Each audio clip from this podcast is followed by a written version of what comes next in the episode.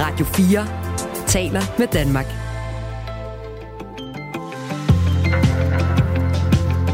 Velkommen til Radio 4 morgen. Forstår godt, soldater er kede af, at lige deres område skal tage den badwill, der kommer i befolkningen af en bededags afskaffelse. Men det er jo en del af Mettes plan for at svække sin statsministerkonkurrent Ellemann, så det er ikke overraskende, det er en del af Mettes langsigtede plan, skriver Michael fra Horslev, som har lavet en lille politisk analyse. Der er mange analyser af den situation, der foregår lige nu. Hvad er egentlig årsagen til, at man sætter det der store fede lighedstegn mellem en afskaffet helligdag og forsvaret, som skal stå imod, når fremmede magter vil stå ondt? Det er i hvert fald øh, den øh, kobling, som øh, soldaternes fagforening øh, laver. Der talte vi med formanden før nyhederne her, og han, var, han sagde, kald det nu, hvad det er. Det er spænd. Politiske analyser kan øh, sendes ind på nummeret 1424. I dag er det Jakob Grosen og Kasper Harbo. Det er fredag, og klokken er 6 minutter over 8. Radio 4 taler med Danmark. Nu er der kommet et nyt forslag til at redde Stor Bededag. Rene hænder. Altså vask dine fingre. Så er der mindre sygdom, og så går det hele nok. Så vidt jeg forstår. Øh, Helle Fabiansen er administrerende direktør i Brancheforeningen for Kosmetik og Hygiejne. Godmorgen. Godmorgen. Er det rigtigt forstået? Altså et citat, hvis vi vil gerne have, at vi får flere hænder på arbejdsmarkedet, så kan vi starte med at spritte dem af.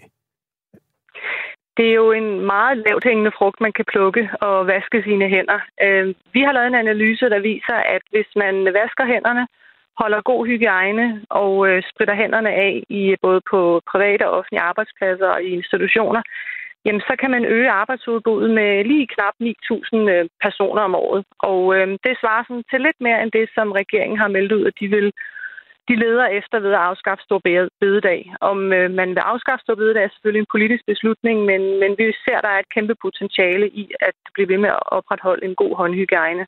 Og også selvom at man beslutter sig at afskaffe stor bededag, så er der kæmpe potentiale stadigvæk i at holde en god håndhygiejne.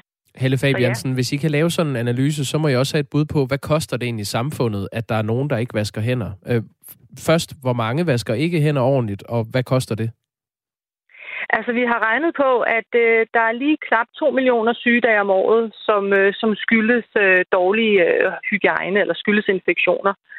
Øhm, 28 procent af alle sygedage i Danmark, det skyldes øh, infektioner, og hvis man dykker ned i det, så kan vi se, at øh, hvis man vasker hænder, altså de infektioner, der henrører, henviser til, at vi har en dårlig håndhygiejne. Det svarer til lige knap 2 millioner sygedage om året. Hvor, hvor har I de tal fra? Jamen, vi har fået lavet en samfundsøkonomisk analyse, der kigger på nogle studier af folk, der vasker hænder og spritter af på, hånd, øh, på arbejdspladser og på daginstitutioner.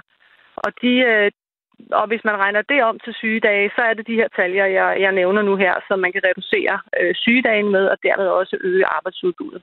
Så det er jo en, det er jo en lavt hængende frugt, og det koster jo ikke ret meget for den enkelte arbejdsplads eller institution at have god håndhygiejne i form af sæbe og vand og håndsprit tilgængeligt.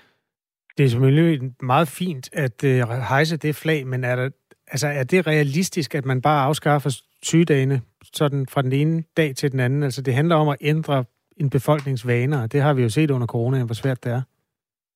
Ja, Jeg vil nærmest sige, at vi under corona jo så, at vi var gode i var til det faktisk. Altså der blev vi jo fokuseret på både i, øh, ude i det offentlige rum, men også på arbejdspladser og institutioner, blev vi jo rigtig, rigtig gode til at vaske hænder og have meget, meget fokus på det. Og det er selvfølgelig rigtigt, som du siger, hvordan bliver vi ved med at fokusere på det, og, øhm, og det kræver jo, at man på den enkelte arbejdsplads øh, laver en indsats for det. Øh, men, men det er en meget lavt hængende frugt, som jeg tænker, at, og det er meget billigt for den enkelte arbejdsplads også at stille de her ting til rådighed.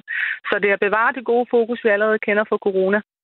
Vi skal lige forstå regnestykket ordentligt, og vi er nødt til at gøre det langsomt, fordi når man ja. øh, hører radio, så er det svært at opfange tal. Selv hvis der bliver sagt et telefonnummer, man skal ringe ind til, så skal det siges fem gange. Ikke? Så når vi nu slynger de her mange tal igennem luften, så gør vi det langsomt. Sygefraværsdagene, dem vil der komme 1,9 millioner færre af om året, ifølge jer. Det er rigtigt, ikke? Bare sige ja eller nej. Ja, det Godt. er rigtigt. Øhm, det er, er det halvdelen af arbejdsstyrken, der på den måde sparer en sygedag, cirka? Sådan kan du ikke gøre det op, fordi der er også nogle af de her effekter, som svarer til, at hvis du nu sender dit barn i øh, vuggestue eller institution, så skal du også blive hjemme Altså Mm. hvis dit barn er sygt, så skal du også selv blive hjemme. Så det er jo også en, en afledt effekt af, at dit barn er syg, og du også selv skal blive hjemme fra arbejde. Okay. Så man kan ikke sige en til en, at det svarer til det. Nej, men man kan godt fordele det på antallet af erhvervsaktive. Der passer det cirka med en om året per to mennesker. Det, hvis du taler, laver tallet sådan, ja, så vil man kunne sige det på den måde. Okay. Og hvor mange gennemsnitlige sygefraværsdage har man? 10 stykker eller sådan noget om året? Det øh, ved jeg faktisk ikke lige, men det, ja, det, det er noget af den stil, tror jeg, vil jeg skyde på. Der er lidt forskel på om den offentlige private sektor også. Okay, lad os bare sige 10, for at gøre det lidt nemt. Mm. Altså, alle øh, lønmodtagere har 10 sygedage om året. I anslår, at øh, hver anden, eller hvad skal man sige, en halv af dem vil, vil forsvinde ud, og det er nok til at finansiere store bededag. Hvordan, altså, bare for at forstå det, hvordan er I nået frem til det lige præcis af det tal? Altså, vi kan se, at hvis man fjerner de her sygedage, hvis, vi får, hvis vi får 1,9 millioner sygedage mindre om året, så kan vi regne det om til et øget arbejdsudbud på 8.900 personer. Og det svarer så også til, at vi får en øget værditilvækst på lige godt 7,1 milliarder kroner om året.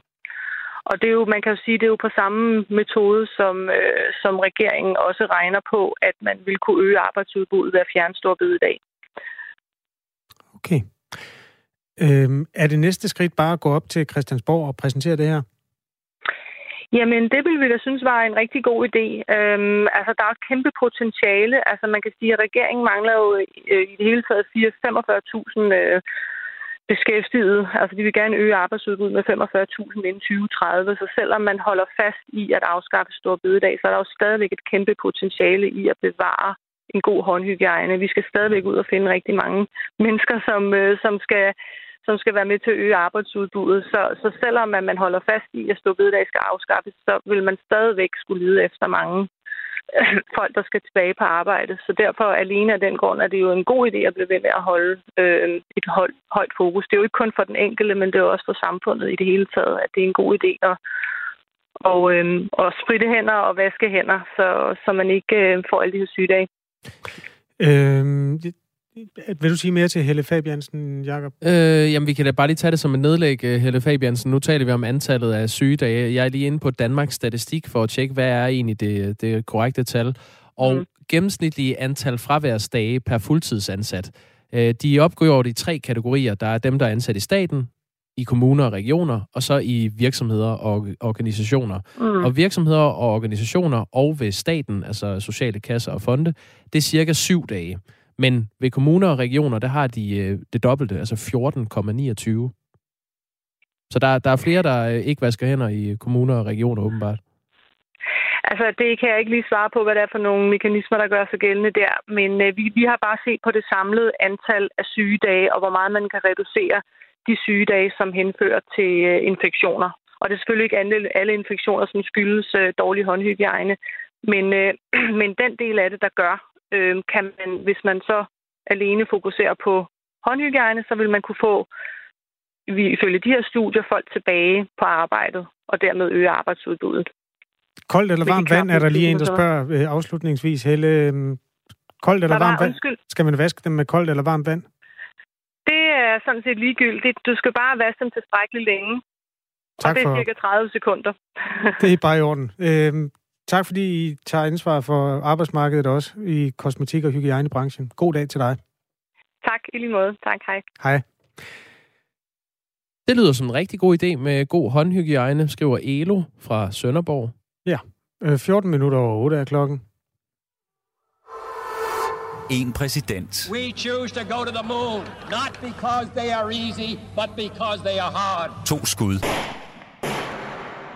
Og 60 års konspirationsteorier.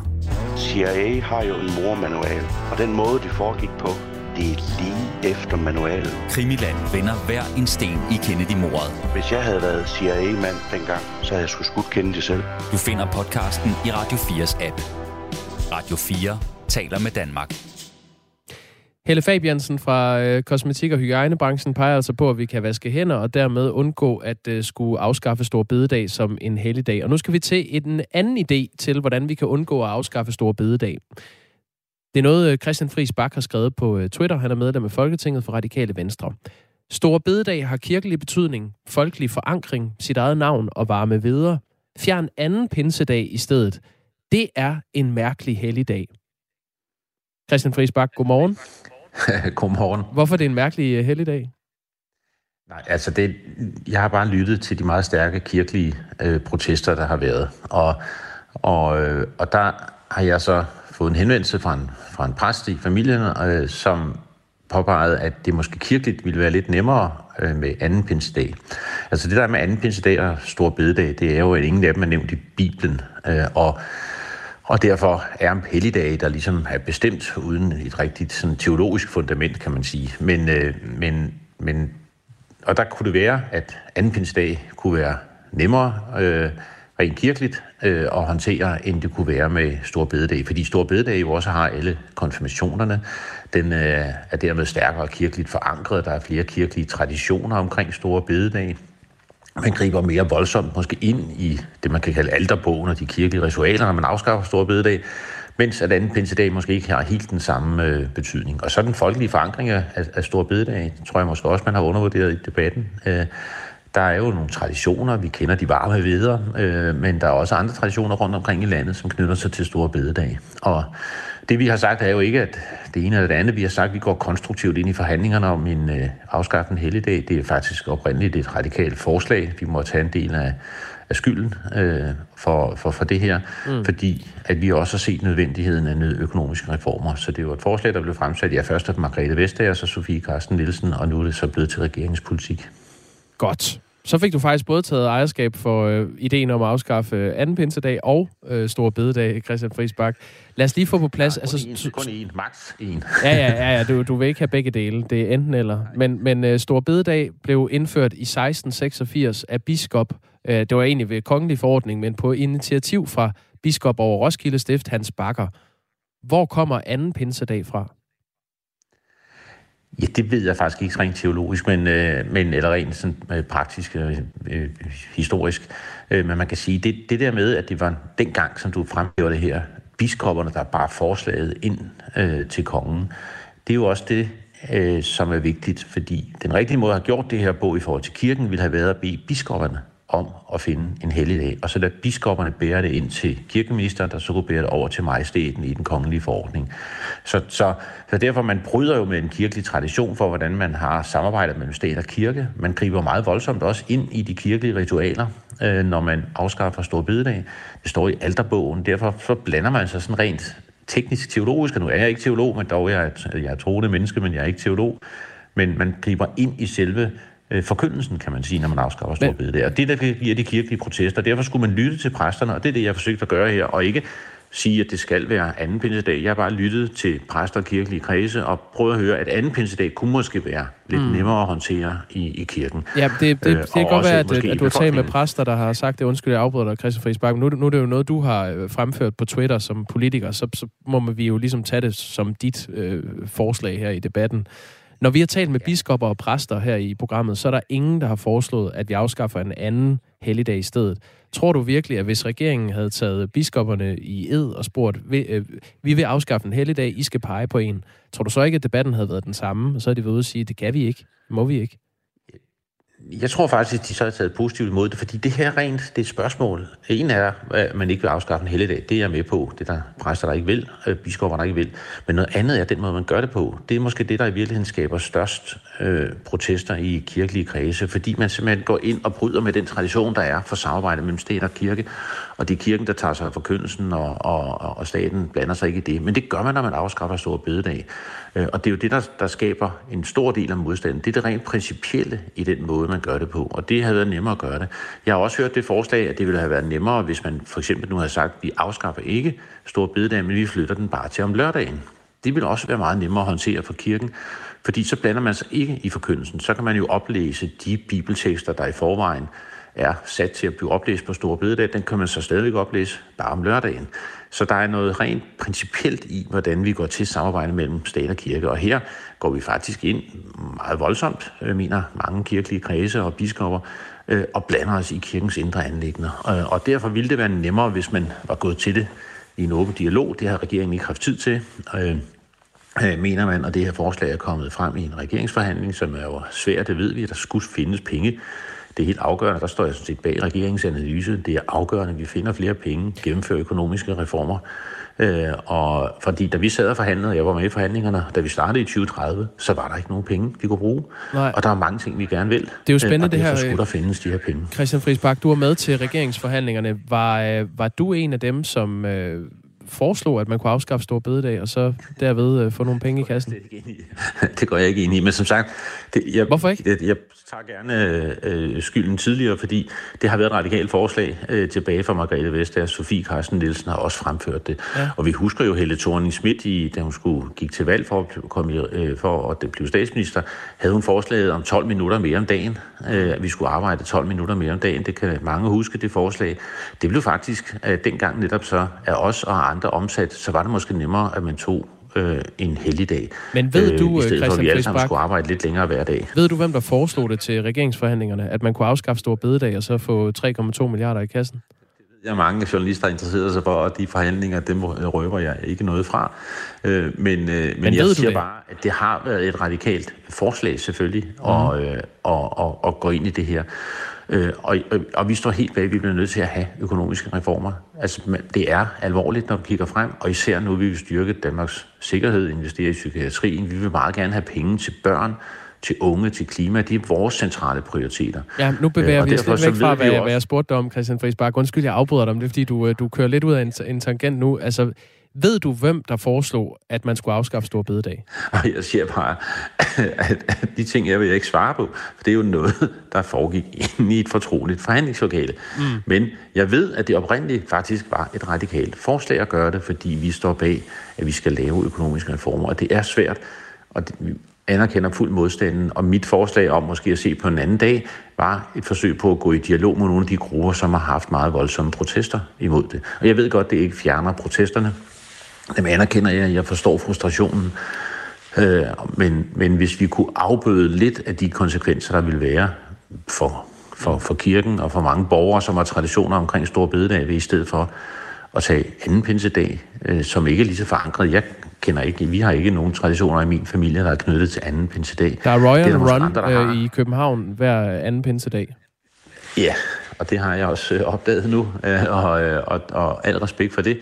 Øh, det er jo et forholdsvis nyt fænomen, kan man sige. Det, det kommer ikke, står, går ikke helt tilbage øh, til, til lige så langt, men, men, øh, men al respekt for, at der også er folk, der har tradition af anden pinsedag, øh, og derfor kan det også være, at det ikke er det rigtige, øh, den rigtige dag, men at vi skal ud og lave økonomiske reformer, og, og det her med at fjerne en helligdag, og få 8.500 i arbejdsudbud og 3,2 yes. milliarder. Det er utrolig vanskeligt at finde andre ting, der kan give det samme. Og vi har Christian hårdt Friis brug for både Bak. penge og mennesker. Det, det forstår jeg. 2030. Nu, nu stiller jeg lige to korte spørgsmål, så er det her interview færdigt. Men det må også godt... Øh, øh, jeg vil invitere til korte svar. Er det her udelukkende et udtryk for din egen holdning, altså at man skal afskaffe anden pinsedag i stedet for stor bededag, eller er det radikale venstres holdning? Det er min egen holdning. Vi skal, vi, men vi har sagt, at vi går konstruktivt ind i forhandlingerne om at afskaffe en helligdag. Ja. Og derfor er det her en del af den konstruktive dialog, som øh, vi skal have med regeringen omkring øh, en bededag. Så, så den gang I Øh, og- foreslog og I så- under så forhandlingen... Det er, men, men vores forhandler, øh, chefforhandler Martin Lidegaard, har jo klart sagt, det her, det er noget, vi går konstruktivt ind i. Ja. Jeg får bare det her forslag, og så bringer jeg det frem, fordi det er en del af den konstruktive dialog. Et forsøg på også at lytte til kirkelige kredse. Øh, Godt, det var, det var et lidt længere svar, øh, Christian det. Så, så da I foreslog, at man skulle afskaffe store bededag under regeringsforhandlingerne, hvad var så reaktionen fra de andre partier? Det har jeg ikke sagt noget om. det har jeg ikke sagt noget om. Okay. Nu, Hvad vil nu du gøre? Du meget hurtigt. Hvad, hvad, sidste jeg har bare spørgsmål. sagt, øh, at det, hvis du går tilbage, du kan finde det i pressen, det har været foreslået af Margrethe Vest, det har været foreslået af Sofie Carsten Nielsen, Ja. har det været foreslået. Øh, det ved og, jeg. og, og derfor tager vi bestemt en del af skylden, øh, hvis man gerne vil have penge i statskassen, okay. æren øh, for forslaget. Men, men, men jeg anerkender protesterne, og det her var bare et forsøg på, at jeg har lyttet til nogen, kommet med en anden idé. Måske ja. kunne man godt nuancere det her forslag på en måde, så man kunne afdæmpe nogle af de kirkelige og folkelige øh, protester imod forslaget. For dem anerkender jeg fuldt, de er der, og de er meget alvorlige, øh, og dem skal man lytte til. Helt kort svar, Christian Friis Bak. Hvad vil du gøre herfra, for at det her forslag bliver taget seriøst?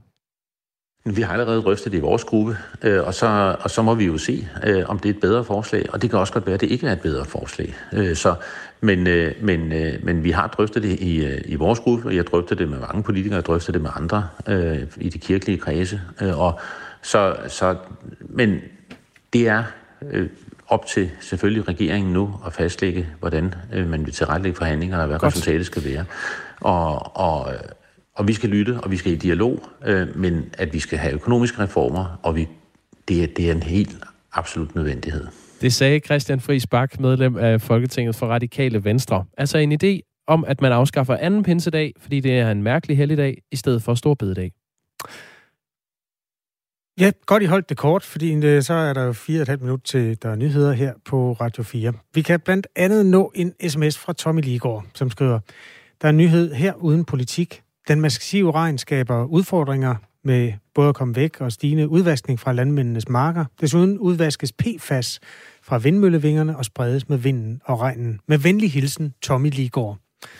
Tommy han skriver ind, fordi vi har bedt om input til de historier, som man har overset. Og det her er et fint input. Den skal vi nok kigge nærmere på. Det der med, at det bliver vinter i Danmark, er jo blevet lige med regntid. I gamle dage stod urter buske skjul i sne, men øh, ja, så kom øh, opvarmningen. Ja. Fire minutter i halv ni er klokken. Kan jeg ikke lige nå at samle op på en mærkedag? Jo da. Så længe det ikke er stor bededag. Jamen, det, Orker nej, ikke mere nu. nej, jeg gider heller ikke. Det er noget andet. Det er øh, 30 år siden, vi fik en flertalsregering sidst. Altså bortset fra den, vi har nu. Altså 30 præcise år siden. I dag? Ja, i dag. Nej, men Jo. den, den holdt jo ikke længe. Nej, men det gør de jo... Nå, det ved du godt. Eller, ja, det sådan husker jeg det. Jamen, det er Øhm, rigtigt. Kan du huske, hvem der var statsminister dengang? Nej, Det var Poul Nyrup Rasmussen. det er sandt, ja. Der, havde, der var faktisk ikke folketingsvalg, men der var lige en tamilsag, der betød, at den konservativt ledede regering gik af. Og så lavede man det, der hed Rødkløverregeringen, som bestod af Socialdemokratiet og Radikale og CD og Kristelig Folkeparti. Og det var i virkeligheden en regering hen over midten også. Mm. Og øhm, som en slags, lad os sige, øh, varsel, så brændte den jo sammen i løbet af godt et år. Det gør de jo gerne, de der hen over midten ting i dansk politik. Den bestod af 90 mandater. Det er også et dårligt tegn, når man ikke har flere end det. Ah, det er tyndt. Første lille sammenbrud i den regering kom efter 14 dage, hvor man havde givet øh, Socialministeriet til en øh, centrumdemokrat ved navn Bente Juncker. Jeg ved ikke, om du husker hende, men på det tidspunkt blev hun ret omtalt, fordi hun havde nemlig tre år forinden, sammen med sin daværende mand, øh, Uffe Torndal, sendt en klage. De havde, de havde et dejligt sommerhus, der lå på Møn. Eller huset ligger der sikkert endnu. Åh, oh, der er så dejligt på Møn. Ja, der er så dejligt, og der er så dejligt stille. Med mindre, at man er så uheldig, at øh, der ligger en institution for øh, udviklingshemmede i nærheden. Og det gjorde der altså her.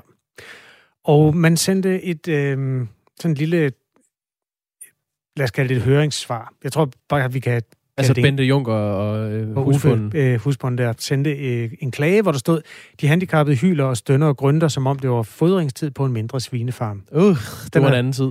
Ja, det var jo en anden tid. Så blev hun jo so- so- socialminister. Ja, det var ærgerligt. Ja, i Og så 14 kom dage. det frem i Ekstrabladet.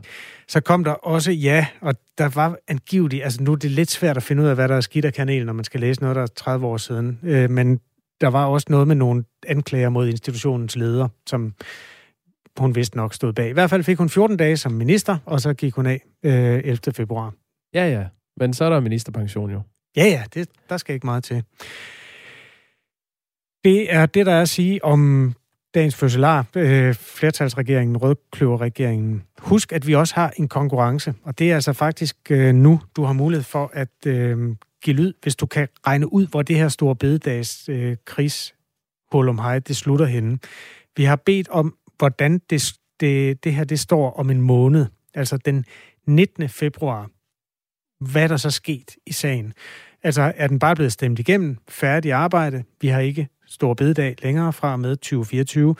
Er der sket det, at regeringen er gået slået lidt bak, og man måske bare har flyttet lidt rundt på tallene? Eller har man helt droppet forslaget? Eller er det gået helt fri spak på den og har taget anden pinsedag i stedet? Er regeringen gået af og har sagt, øh, undskyld, vi eksisterer? Det, der, altså, alt er jo åbent lige nu. Sådan virker det faktisk, når man ser det Ja. ovenfra. Du kan skrive en sms til nummer 1424 med det scenarie, du ser øh, ske, og så øh, gør vi status om en måned og hylder den bedste spormand MK i Radio 4 morgen. Ja, og gulderoden er Søren Ryges seneste bog.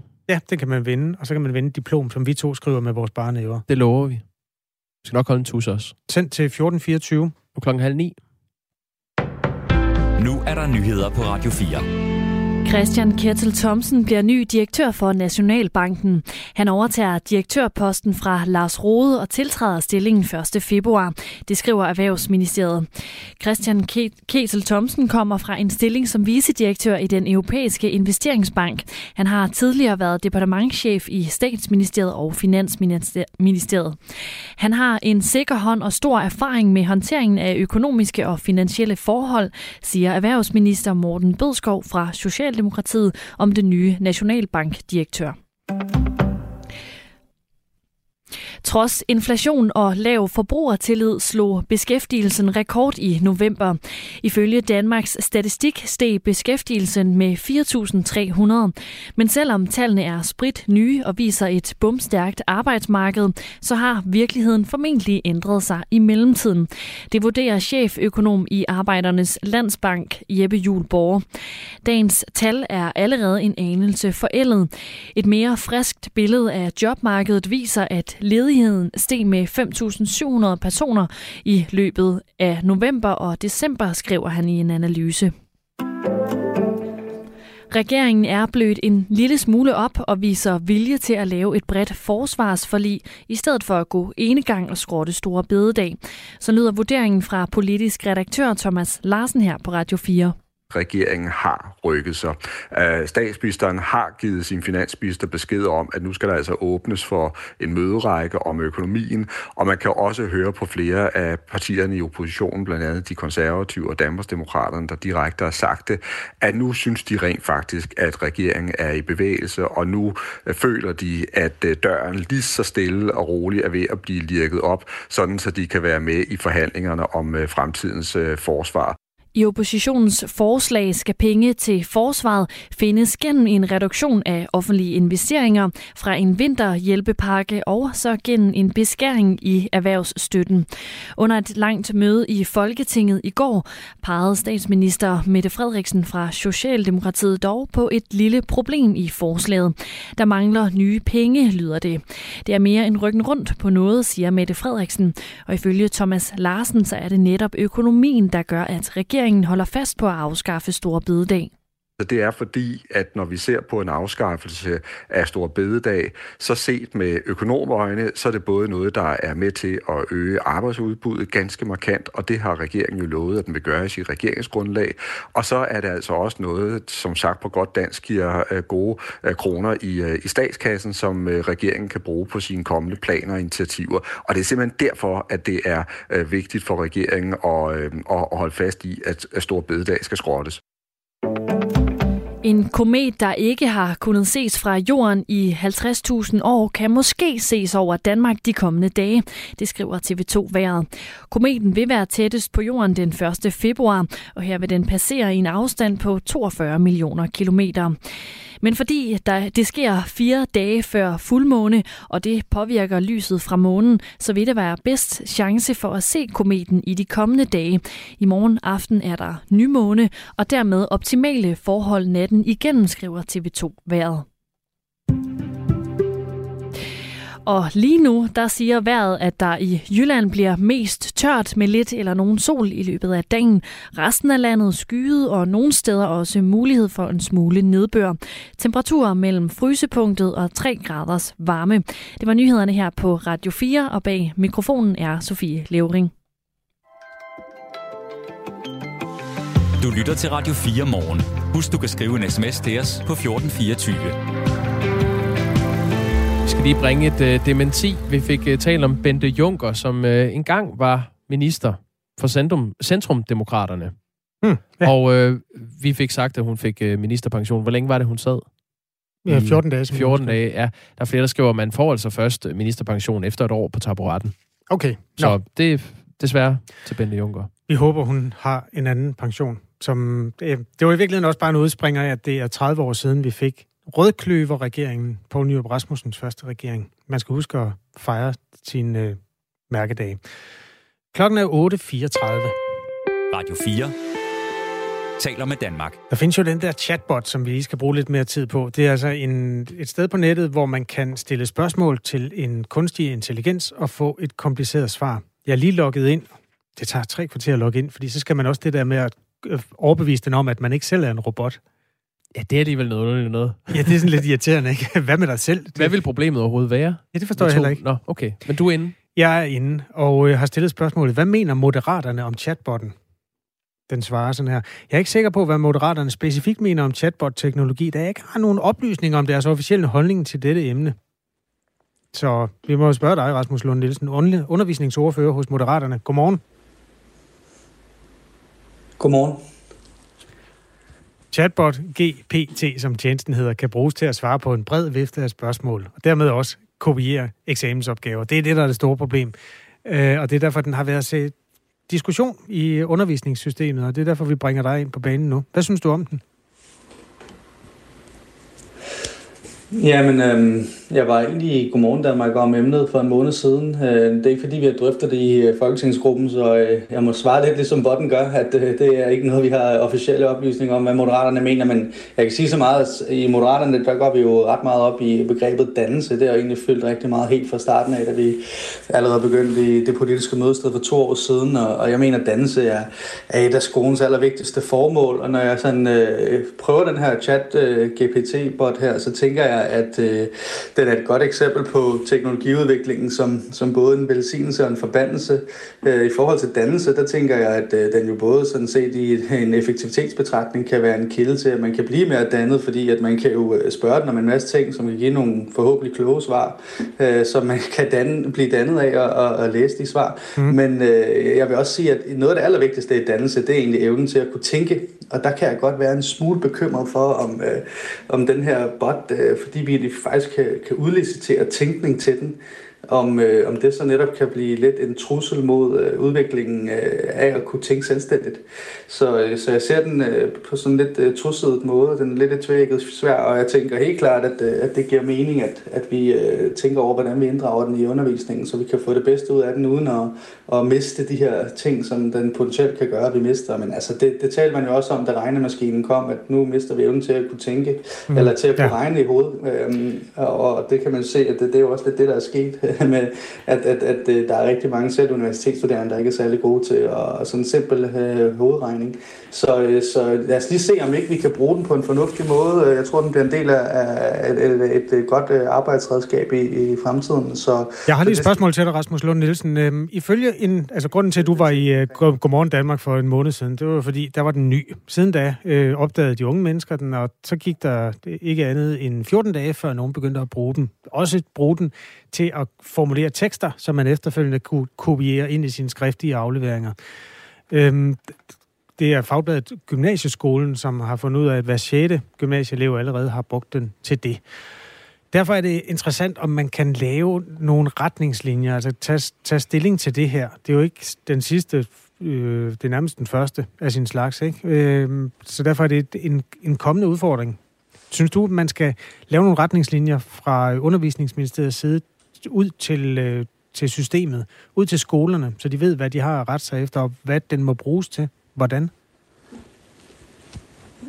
Ja, det tænker jeg vil være en stor fordel. Altså lidt i forlængelse af det, jeg nævnte før, at hvis vi kommer med nogle retningslinjer øh, for, hvordan vi øh, kan bruge den øh, på en didaktisk klog måde, jamen så kan vi måske netop undgå, at den øh, bliver brugt på en øh, ufordelagtig måde, altså til snyd, eller til at man øh, netop ikke behøver at lære at tænke selv. Altså noget af det vigtigste i dannelse, hvis vi tager den for før, det er jo også det der med at, at opleve, at man har svært ved et stof, og så bliver man lidt frustreret af at sidde og prøve at, at løse det. Øh, men så på et tidspunkt, så, så klikker det for en, og så har man faktisk lært noget af den proces, og der, det, der er noget dannende i at vide, at hvis jeg øver mig på noget, så kan jeg også blive god. Øh, så så der, der kan jeg godt frygte, at øh, når vi bare kan hoppe til slutresultatet, at øh, hvad gør det egentlig ved den der erfaring af, at man øh, lærte noget ved at strenge sig an og ved at øve sig. Så, så vi skal da øh, helt klart få nogle retningslinjer på, hvordan kan vi bruge chatbotten på en, en måde, hvor man også kan lære kritisk tænkning, fordi nogle af de svar, den giver, er jo også nogen, der kræver lidt øh, at forholde sig til svarene og lidt kritik, kritik, øh, kritisk stillingtagen til, til svarene. Så, så på den ene side synes jeg, at den vil være et godt redskab, øh, hvis vi bruger den øh, på en kritisk måde. Så, så ja, det synes jeg klart vil være godt at have nogle retningslinjer for. Ifølge Styrelsen for Undervisning og Kvalitet, som hører under ministeriet, altså Børne- og Undervisningsministeriet, må elever, som reglerne er i dag, ikke bruge den, hverken til eksamen eller til afleveringsopgaver. Det kan jo heller ikke lade sig gøre, fordi man er ikke online i den forstand, når man sidder til en eksamen. Men derfor er det jo godt at få nogle retningslinjer for det. Vi har i går forsøgt at øh, række ud til øh, minister Mathias Tesfaye, socialdemokrat, men her lød svaret, at han ikke havde mulighed for at stille op her til morgen. Vi talte i går til gengæld med en gymnasielærer på HHX i Holstebro, der hedder Mads Jønsson. Han er positiv omkring robotten og siger, at den kan hjælpe eleverne meget af det robotsarbejde, vi laver som lærere, sidder og finde eksempler på ting, eller forklare det her på en ny måde, øh, undervisningsdifferentiere, det kan robotten faktisk hjælpe os med. Men også i forhold til eleverne, som øh, skal bruge feedback fra en lærer, der kan robotten faktisk nogle gange hjælpe os. Så jeg er meget, meget positiv over de muligheder, der er i den. Vi havde også formanden for Gymnasieskolernes Lærerforening, Thomas Kepler, med i radioen i går. Mindre begejstret end sin kollega. På den korte bane, så er det jo selvfølgelig potentialet i øh, snyd i, at der er unge, der dels øh, risikerer på ørerne i maskinen til eksamen. Og på den lidt længere bane, så er den helt store bekymring selvfølgelig, at vi slet ikke får lært de unge det, de faktisk skal have lært, fordi at øh, den der kritiske tænkning, som er helt central i en gymnasial uddannelse, den overdrager man mere og mere bare til en computer. Her i dag talte vi også med William Heide, der går i 3.G i Odense. Han mener ikke, at han personligt bruger chatbotten til at snyde, men han vævede lidt, da han fik spørgsmålet. Det er en sådan lidt øh, kompleks skrålinje, øh, men jeg vil mene, så længe at man, man selv laver formuleringerne øh, og bare får dem som, som et brainstorm, øh, så, så vil jeg egentlig mene, at, at jeg står på den rigtige side. Ja, så lad os få nogle regler. Rasmus Lund Nielsen er altså undervisningsordfører hos Moderaterne. Kan du øh, give et fingerpege om, hvornår man snyder og hvornår man ikke gør? Jamen, det vil jo være snyd, hvis man øh, bliver bedt om selv at skulle redegøre for øh, en eller anden given historisk periode, og så man egentlig bare copy-paster det, som chatbotten den svarer. Øh, der skal man jo selv prøve at forholde sig til det, og selv ud, ud der er også noget læringsmæssigt i selv komme ud og selektere information, og sige, hvad er egentlig det mest relevante for den her redegørelse, jeg skal lave. Så det er klart, at hvis man copy-paster et svar fra, fra chatbotten, så vil det jo være snyd. Og så lærer man jo heller ikke den proces, jeg nævnte før, med at, at, at tage kritisk stilling til, til, til de ting, man læser. Så, så det vil være et problem. Lad os håbe, at robotten hører Radio 4. Så ved den nemlig nu, hvad Moderaterne mener om chatbot øh, GPT. Tak fordi du var med, Rasmus Lund Nielsen. God dag. Selv tak. God dag. Øh, jamen, er det ikke der, vi er? Jo. Klokken er 8.42. Du kan læse din holdning af hos os, hvis du har den i en sms. Radio 4 taler med Danmark. Nu skal det handle om en vaskeægte bestseller. Den mest sælgende bog nogensinde skal have en ny dansk oversættelse. Det er Bibelen. Oh, ja. Som er skemalagt ja. til en overhaling. Og selvom den nye oversættelse af Bibelen først skal komme i år 2036, altså om 13 år, så går arbejdet i gang allerede nu. Vi taler en dansk oversættelse, går jeg ud fra? Ja, ja. Okay. Den seneste danske oversættelse er fra 92, og øh, der havde man stadig ja, det, der var mange ting, man havde i 92. Man havde en øh, DVD-afspiller koblet til fjernsynet, måske hvis man var lidt uh, en first mover, og man havde kontanter i sin punkt dengang osv. Johannes øh, Bavn, som er generalsekretær i Bibelselskabet, forklarer her, hvorfor tiden er ved at være inde til, at vi skal have en ny version af Bibelen i Danmark. Der er det ved Bibelen, at den øh, virker på en eller anden måde som en slags øh, levende ord, og øh, så nytter det ikke noget, at man har en, øh, en sprogdragt fra øh, en eller anden fjern fortid. Jeg tror, vi i 92, der var man virkelig glad for, at man fik en ny oversættelse. Den aflyste en oversættelse fra 1948. I 92, der sad man, det var den sommer, hvor vi vandt EM i fodbold, og Bill Clinton, han var ikke engang blevet præsident endnu. Så det er ret lang tid siden. E-post, det var det helt nye ord, som blev optaget på Dansk Prognævns øh, liste over nye ord. Der sad man i 92 i den situation og kiggede tilbage til 48, lige efter krigen, og tænkte, hold da op, vi har brug for noget nyt.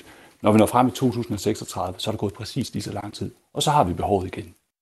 Mange af de ord, der skal ændres, handler om, at deres øh, betydning har forandret sig øh, i år 2023, hvis man sammenligner med 1992. Det forklarer generalsekretæren i Bibelselskabet her.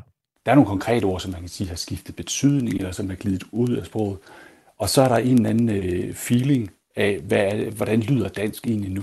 Hvis vi sætter os i dag og ser tv-aviser fra 70'erne, så synes vi, at vi kan jo fint forstå, hvad de siger og sådan, men det lyder bare ikke helt nudansk. Og når man sidder i 2036 og ser TV-aviser fra starten af 90'erne, eller læser bibeloversættelsen derfra, så vil man nok tænke lidt det samme.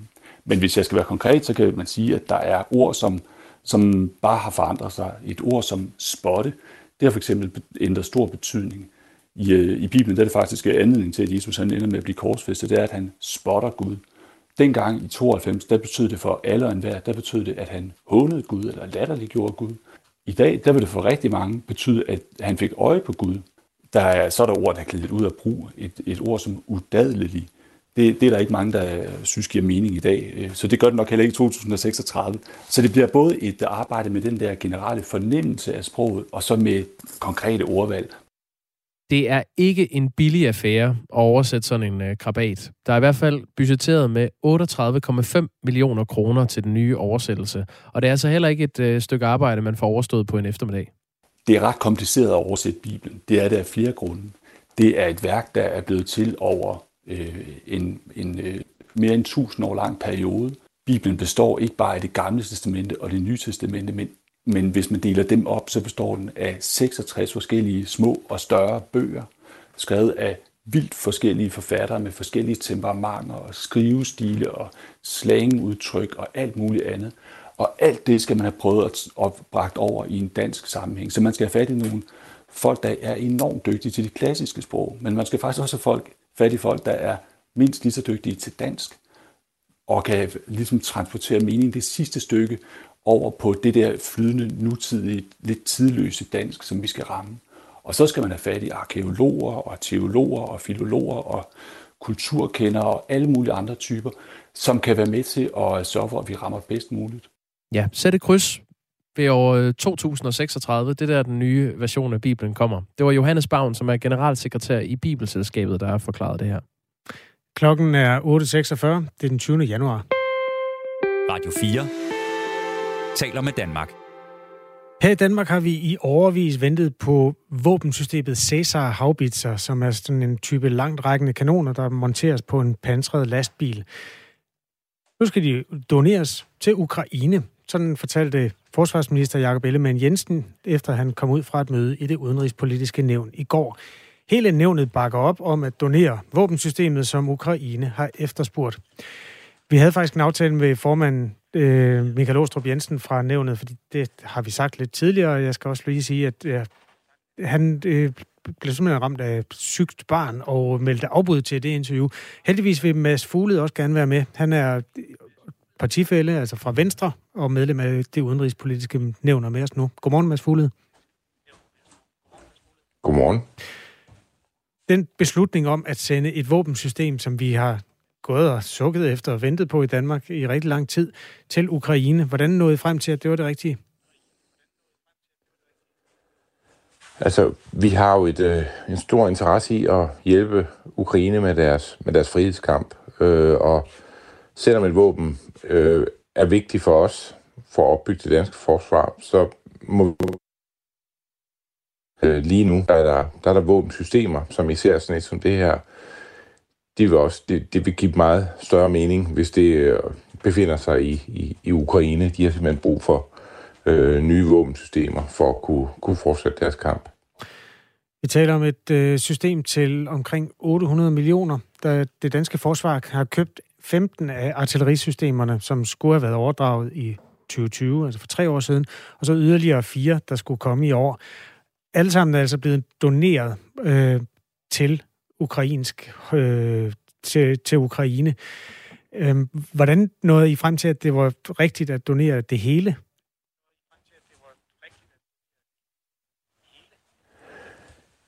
Fordi når vi donerer det her system, så vil det være behov for, at vi indkøber et, et nyt system.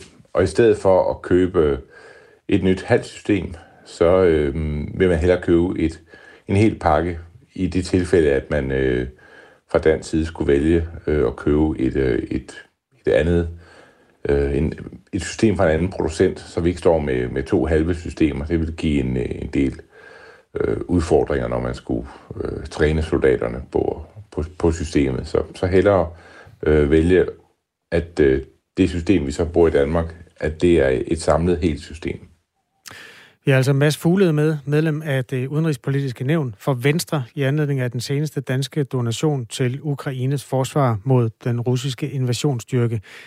Øhm, det her Cæsar Haubits, det er kraftige, langtrækkende kanoner, der er monteret på en pansret lastbil, og de kan ramme mål op til 40 km væk. Artilleriet kan skyde seks skud på mindre end et minut. Det her våbensystem er faktisk øh, også vigtigt for det danske forsvar. Det var oprindeligt tænkt til at medvirke til den første, gribe, første brigade på 4.000 mand. En brigade, som øh, Danmark har lovet NATO. Donationen til Ukraine vil derfor medføre en forsinkelse i opbygningen af Danmarks første brigade, som skulle have været klar næste år, øh, 2024. Den her brigades forsinkelse er ikke noget nyt, og forsvaret er jo blevet kritiseret flere gange fra NATO. Senest har også statsrevisorerne været ude og pege på forskellige ting, der var galt med det her. Mads Fuglede, øh, der, der bliver peget mange steder fra. Hvordan hænger det sammen, at man på den ene side bliver kritiseret for at være forsinket af første brigade, og så samtidig giver noget af isenkrammet, som skulle have udgjort fundamentet for den første brigade, væk til Ukraine? Jamen, det system, vi giver nu, er faktisk stadigvæk ikke færdigt. Der har været en del, øh, en del forsinkelser på det fra fransk side. Så, så vi giver egentlig Ukraines system, som, som stadigvæk ikke helt er, øh, er operationsdygtigt, som vi, vi havde ønsket det. Øh, så, så det, så, så, så synes, at, at det her system er forsinket, er ikke en, øh, noget, vi kan, kan bebrejde os selv. Det, det, det, det skyldes problemer med at få det leveret, som vi har bestilt det hos producenten. Mads Fugle, internationalt er der jo nogle røde linjer i, hvad man vil støtte Ukraine med. Altså for eksempel kampfly vil man ikke. Kampvogne har været sådan på den forkerte side af linjen, er muligvis ved at blive tilladt. En kampvogn, den kan skyde 4 km. Det her system kan skyde 40, og det der jo er overvejelsen, det er, om, om det vil blive brugt til at lave angreb ind i Rusland også. Hvilke mm, hvad skal man sige, disclaimer kan man sætte på, når man giver sådan noget til ukrainerne? Altså kan man kræve for eksempel, at det kun bliver brugt til at skyde på den ukrainske side af, den, af grænsen? Vi har, vi har set, at øh, den måde, Ukraine øh, fører krig på, er, at de viser meget stor selvbeherskelse, når det handler om at, at udvælge mål. Det vil sige, at de går efter militærmål modsat russerne, der lige så ofte også vælger øh, civile mål. Og hele vestens øh, engagement med Ukraine har handlet om at, at fortælle ukrainerne, at, øh, at vi forstår godt, at det kan være øh, fristende at svare øh, lige for lige, men øh, vi forventer af jer, at I, øh, I overholder krigens love, og det har man fra Ukrains side øh, gjort. Og det, det vil man selvfølgelig fortsat forvente af Ukraine. Hvornår kan ukrainerne regne med at have det her våbensystem opstillet og klar til at bruge? Øh, vi, vi bestræber selvfølgelig på at få det øh, gjort klar, så ukrainerne kan bruge det øh, så hurtigt som muligt. Men øh, hvornår det lige præcis bliver, det, det kan jeg ikke svare præcis på, øh, for det er ikke sikkert på, at der er nogen, der kan svare præcis på. Men, men vi, det, det skal gerne kunne sendes afsted, så det kan, det kan bruges øh, heller inden for måneder end inden for, for øh, halve år. Sagde Mads Fuglede, tak fordi du var med her, medlem af Udenrigspolitisk Nævn for Venstre, hvor man altså ikke i Venstre, men i Udenrigspolitisk Nævn er nået frem til, at det her Cæsar Havbits våbensystem, kanonsystem til omkring 800 millioner kroner, skal sendes østpå. Klokken er syv minutter i ni. Det her er Radio 4 morgen. Og et par sms'er på den historie. En fra Anna her på 1424. Selvfølgelig skal våbensystemer til Ukraine. Må ikke NATO kommer os til undsætning, hvis situationen skulle opstå. Øhm, der er en, der foreslår, at vi skal donere Jakob Ellemann, hvis Ukraine kommer til at mangle en forsvarsminister. God fredag. Øhm, ja, det er vel det, der er kommet ind på, øh, på 1424 på den. Så er der også uh, Tommy Ligård, som skriver, at det er fredag, og husk også på, at uh, vi plejer at aflytte Nationen telefonsvaren. Jamen, det kan vi da godt gøre. Uh, når det er fredag. Uh, husk Palle, please, skriver han. Det kan vi da godt lige... Ja, der ligger faktisk en besked her. Du har ringet til Nationen-telefonen. Læg venligst din holdning efter bippet. Ja, det er Palle fra Kalmborg. Nå, nu kommer vi fandme ikke udenom det mere. Store bededag. Hvad helvede sker der på begge sider af den varme vede. Man skulle kraft rød med tro, at regeringen var ude på at afskaffe det halve industriferien, sådan som folk tager på vej over en enkelt fridag som ser ud til at blive inddraget, så der kan blive råd til det hele i en ny hverdag, der byder på krig og energikrise. Det er fandme som om, at danskerne gerne hjælper med et par hundrede millioner kroner til kraftens bekæmpelse, hvis det kan ske fra sofaen med en skål blandt selv slik på fissedelen. Vi hjælper gerne med hungersnød og AIDS-epidemier, hvis det kan gøres via en støttesang som flok kendte gider indsynge, imens Karsten og Ruth fra Legusterhæk Allé afspacerer fra deres arbejde kan gå og løn med på den i radioen. Men når det kommer til at sløjfe en sammenskudshelligdag, så er vi fandme mere aktive end flammen og citronen under besættelsen. For danskernes bededag er åbenbart så vigtig i et land, hvor alt bliver der foræret og meget, meget, meget få mennesker rent faktisk går i kirke og beder, eller skal dobbeltjobbe, eller arbejde 10 timer om dagen for at få det hele til at hænge sammen, og hvor langt det meste ferie er fuldt ud betalt. For helvede, hvor kommer hele det her lille pisland op af ledersofaen, når nogen vil fjerne noget fra dem, der luner som pistår under permafrost. Kukusklan flødeboller i Pyrus, Disney Show og Pippi Sneer far. Og det er altså som regel det mest fatte og overenskomst fagforeningsorganiserede del af befolkningen, der skider skråt og piver mere end en femårig kl. 16.30 i Føtex, som ikke må få en slikpind. Og nu gider du fandme godt lige at love røven, Palle. Jeg plejede godt at kunne lide dig, men nu går du altså over stregen. For helvede skal det altid gå ud over den lille mand og dame på gulvet eller os, som knokler for at holde julene i gang. Men vi kan jo bare strække og nedlægge arbejdet. Så kan vi se, om du kan komme med bussen eller på sygehuset, var? Ja. Lige præcis. For det er jo det lort, der skal til en krisetid i et land, hvor alle er så godt ved muffen, at deres fagforeninger betaler deres løn under en strække. Det er 8 timer på et helt fucking år! Du bliver bedt om at arbejde med løn. Men ingen skal komme og reformere i de dage, hvor du skal sove længe. En gennemsnitsdansker har 145 fucking fridage om året i 2023. 145 fridage! Det er næsten halvdelen af året, du har fri til at kigge på din hæslige kone eller mand, eller desperat tænke over, hvordan du skal komme udenom at male din carport eller blive sendt i Forup Sommerland med dine overforkælede unger eller børnebørn med glutenallergi og soleksem på deres blege fede danskerkender. Luk røven! Luk røven! Luk røven og give afkald på en enkelt fucking dag, uden en hjertedød folkeafstemning, din fladpandede drama queen, så vi igen kan komme tilbage til at kunne betale for elregningen, lidt skinkesalat og en lokumsbørst. Nå, godt ord igen. For når det så er sagt, så skal den nye ansvarsbevidste og reformglade SVM-regering fandme også lige forklare rationalet i, at man ikke kan være med i et forsvarsforlig, hvis ikke man støtter op om en aflyst helligdag. Ud af et statsbudget på over 1.888 milliarder kroner, er det så virkelig store fucking bededag, der er afgørende for, om vi kan redde hele verden og gøre Ukraine russerfrit. For det er jo den helt grundlæggende årsag, hvis vi spørger panik- og katastrofeminister Mette, det koster dine børn livet, Frederiksen. Der var ikke et par tøffer, der kunne spares væk. Nogle jobcentre, der kunne lukkes. Nogle folketingstillæg, der kunne sløjfes. Nogle ministerpensioner, der kunne tilrettes. Nogle varmechecks, der kunne fuck af. Nogle skattelettelser, der kunne aflyses. Og nogle klimasvinske landbrug, der kunne beskattes for PFAS og bunderøvsæde i grundvandet. Inden man inddrager en helligdag. Selvfølgelig var der det. Men nu er det sagt.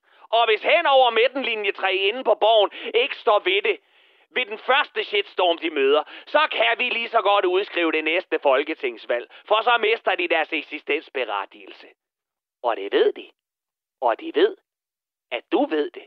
Så når alle ved det, så ved de godt, at de er nødt til at holde fast i det, du ved nok. Så ved, at din varme veder er ved at være ved vejs ende, og måske vender det hele, når du får vederlag for din aflyste veder. Hvem ved?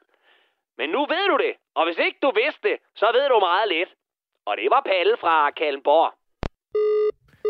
Ja, vi har faktisk sat en konkurrence i gang, hvor man skal gætte, hvor det ender henne. Palle har hermed afleveret sit bud. Ja, man kan altså fortsat skrive ind på 1424. Øh, øh, og du kan i øvrigt høre mere fra Palle fra Kalundborg i specialklassen her på Radio 4 hver lørdag kl. 20. Du kan også finde det i Radio 4's app ved at søge på specialklassen.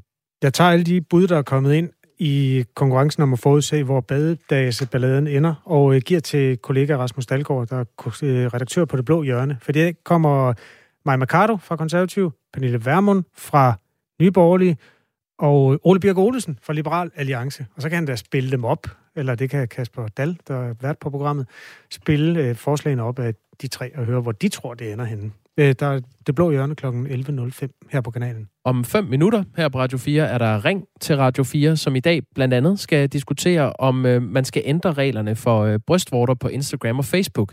Helle thorning Schmidt har været ude med et øh, oplæg til debat. Hun mener, det er diskriminerende. Hun er jo et medformand i øh, Meta, som ejer både Instagram og øh, Facebooks tilsynsråd. Så det kan du byde ind på på øh, 1424, og så kan du ellers deltage i debatten i Ring til Radio 4 om 5 minutter. God fredag. Nu er der nyheder. Klokken er 9.